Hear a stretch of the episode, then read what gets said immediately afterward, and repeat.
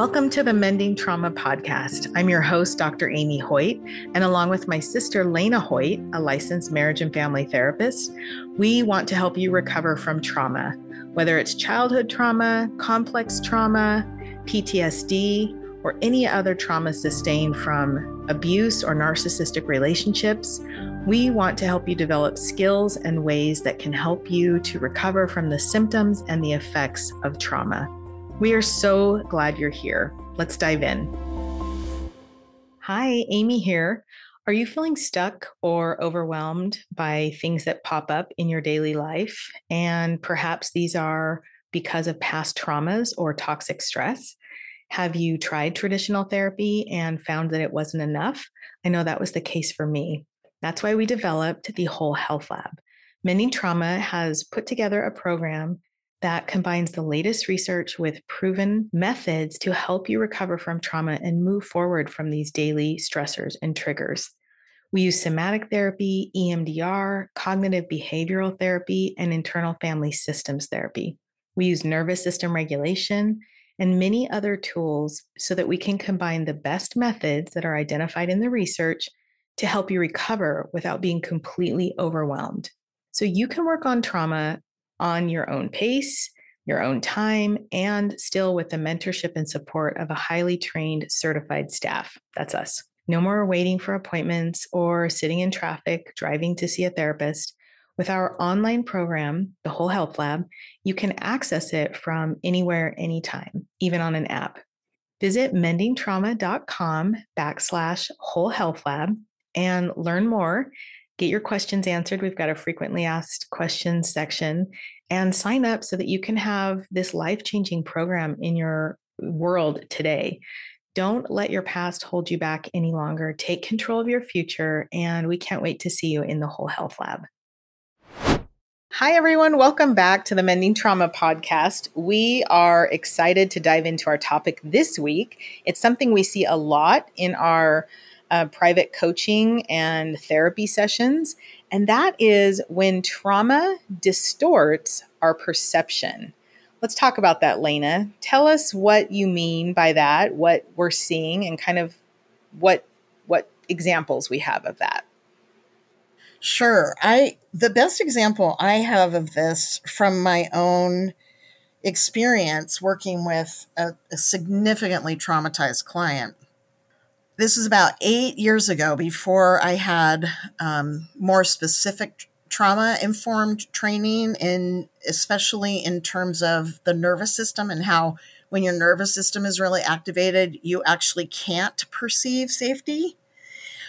And i can remember being in a session with her and i really wanted to help her like reduce her distress about things. And what we know is that when we've had traumatic experiences or dynamics, it alters the way we perceive the world as a dangerous or a safe place.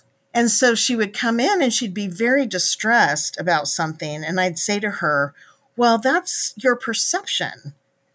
And for some reason, she was hearing me say, It's not real and you shouldn't be upset. And that was not what I was saying but I didn't have as much um, experience or um, true education about the nervous system and how it affects our ability to perceive and think and form opinions.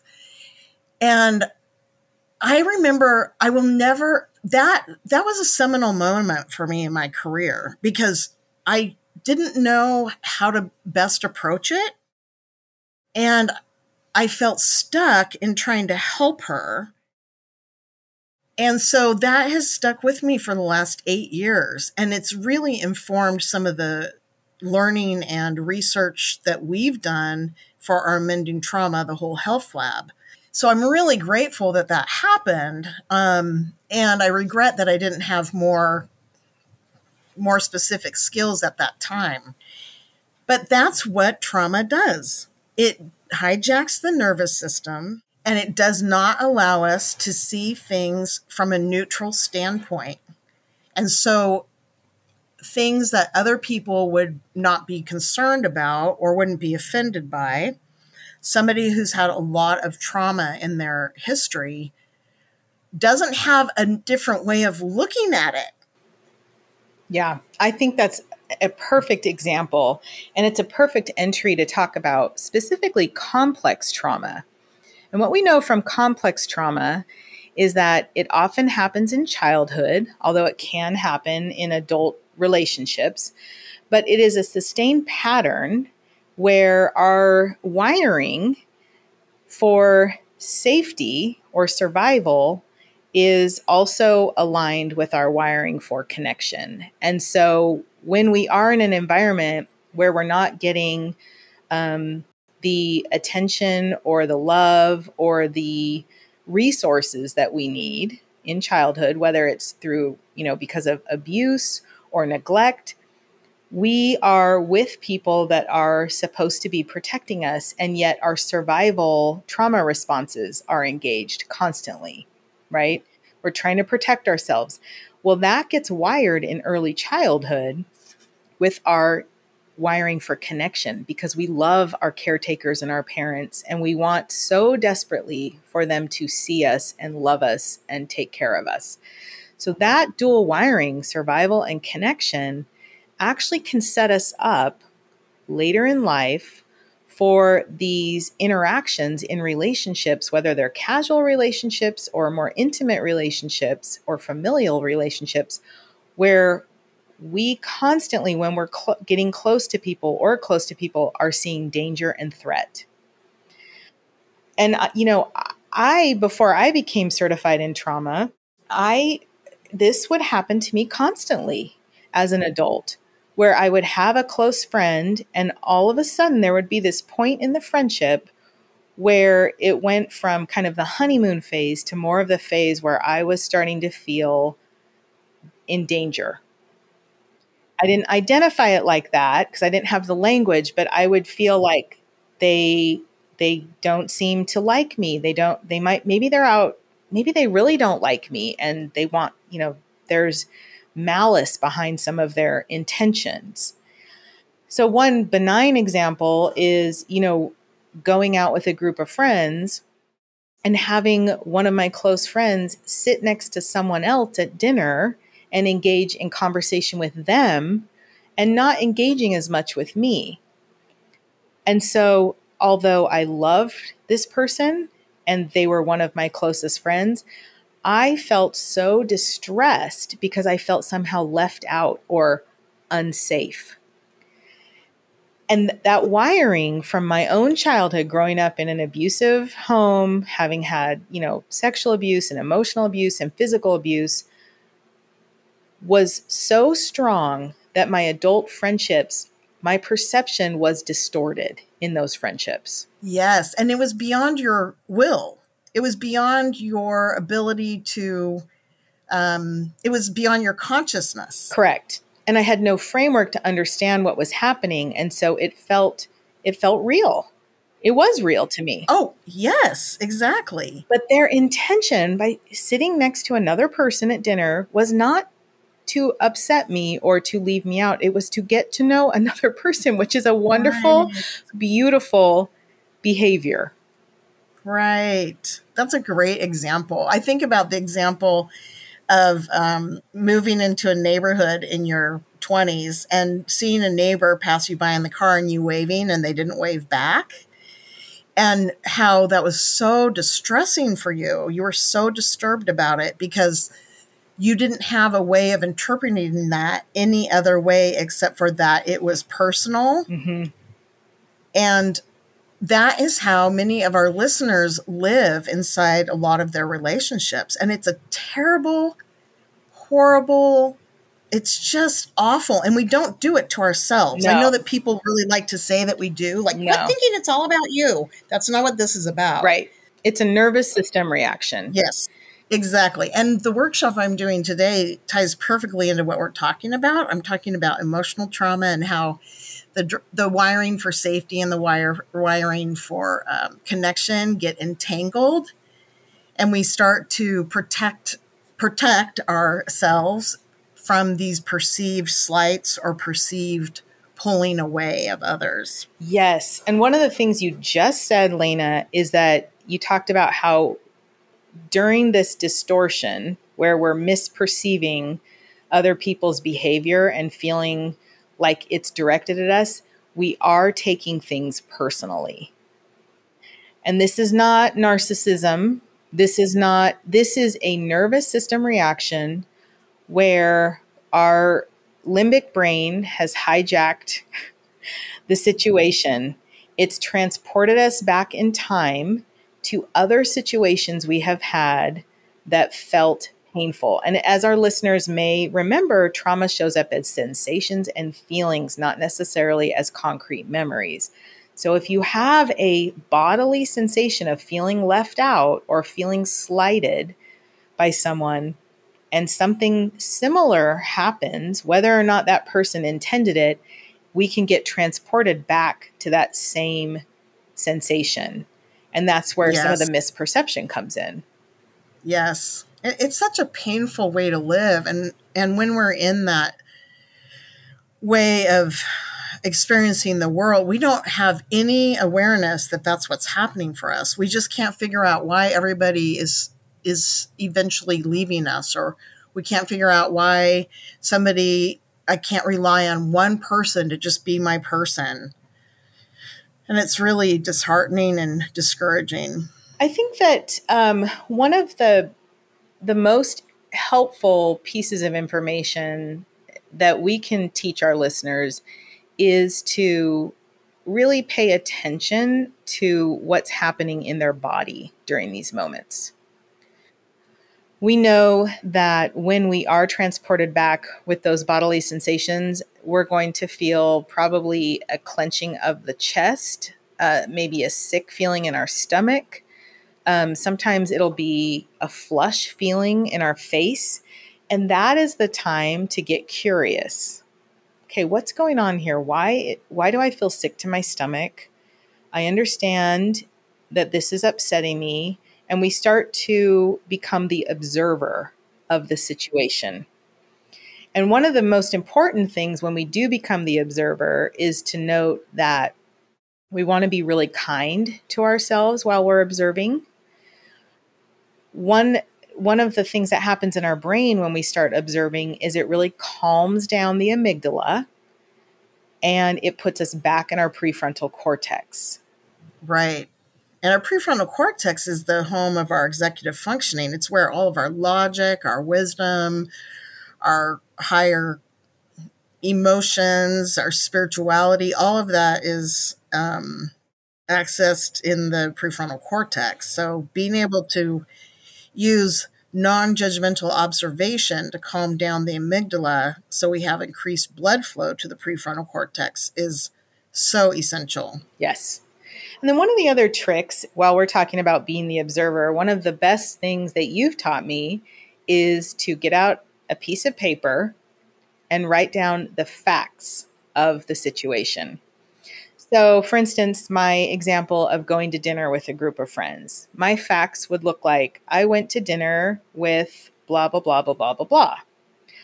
I sat here. So and so sat there. I talked, yeah, well, I talked to so and so. They talked to so and so and so and so. And those are the true facts of the evening. And what happens when we look at the facts in black and white? Oh my gosh, it's it's really it can be almost magical. I can remember discovering this in a in a um, I was supervising a high conflict co-parenting case. One of my um, student trainees was was working with this family, and I can remember being in the session and saying to one of the parents, "You're describing motivation, not behavior," and it something clicked in my mind from that and this, I use three by five cards. This tool of using a three by five card and writing down only what you can see and hear, nothing else, no conjecture, no assumptions, no meaning making, nothing else, takes so much of what I call dirty pain out of the interaction. Because the clean pain is maybe that you wanted to sit by Susie Q and Susie Q sat next to, you know, Anne um, but the dirty pain is all the meaning making we have in our head, all the narrative that we explain to ourselves for the reason for this person sitting next to Anne That's and right. not us. And it's the dirty pain is what we call the suffering. Truly. Because life with humans, other humans, can be difficult. There's going to be some bumps, and we're going to accidentally hurt each other. The suffering is when we do assign meaning to those behaviors. Um, and when we continue to ruminate on those perceived Yes. meanings. Yes. Yeah, I, I was um, talking to one of my clients last week, and I've worked off and on with him probably since he was about 12, and he's 22 now. And he had a really um, upsetting experience, and I was packed. He reached out to see if I had any time. I said, I have 25 minutes. So we got on the Zoom call, and I said to him, What's going on? And he started telling me, and it's like his words are tumbling after each other because he's so distressed. And I said to him, I'm going to have you stop for a minute, and I want you to tell me only the facts of this situation. He said, Well, I was really angry and I wanted to hurt somebody. I said, That's not a fact. He said, I was really angry and I had a thought that I wanted to hurt someone. And I said, Yes. And he said, But I shouldn't have had that thought. And I said, Your brain is doing this thing where you had this experience emotionally and with your cognitions that was so disturbing that the rest of your brain forgot you didn't do it. Like it didn't happen. So you you can stop being quite as distressed and quit beating yourself up because the win is that despite having these thoughts and feelings, you actually did not do it. And he couldn't get there, yeah, without the facts. Right, exactly. And when you put the facts in black and white and you only deal with the facts, that example is perfect on how trauma can distort our perception of ourselves. Yes. So, trauma distorts perception of others and assigns motivation and meaning to other people without any sort of fact. and it also distorts our perception of ourselves, which we know that's actually literally one of the parts of the definition of trauma, that it does distort the way we view ourselves. And it's a much more negative view. Right. But I love your example that you were able to bring this client back to the facts that he had a thought and he did not act on that thought. And that's powerful. It is. And his it it was like it, it's what I learned in EMDR is that when you have trauma, it comes in these clusters. And so certain things get associated with it. And so he grew up in a family where there's a lot of raging from his dad. So anger was exceptionally dangerous. And so he had this neural cluster in his mind about what he had wanted to do that was completely disconnected from the reality that he didn't do it. It was so interesting.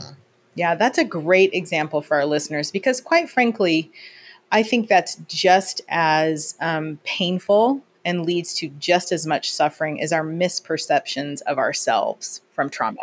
Well, anything else you would like to leave the listeners with in terms of how trauma distorts perception and how to kind of correct that? Sure. Hang in there. This is hard. This is hard stuff. Um, you mentioned suffering. I love the Buddhist saying if you're human, uh, this is a loose um, quote, but if you're human, pain is inevitable, but suffering is optional. And we don't cause ourselves to suffer on purpose. I don't care what anyone has told you about that. No one would pick that. And so, um, if you're noticing that this is something that happens for you, then understand that it came from a protective drive from very young in your life and that you're not doing it to yourself. That's great. Well, thank you so much for joining us again this week, and we look forward to being with you next week. Thanks for listening to this week's episode of the Mending Trauma Podcast. Lane and I are really grateful that you spend time with us each week. We know you have a choice and that time is currency. We would love if you would share this episode on social media and tag us so we can reshare. If you feel so inclined, go and give us a five star review wherever you listen to pods so that we can get the word out and help more people. We know that we are all working hard on our mental health, and we wish you great success this week in implementing these new skills. We'll check in next week.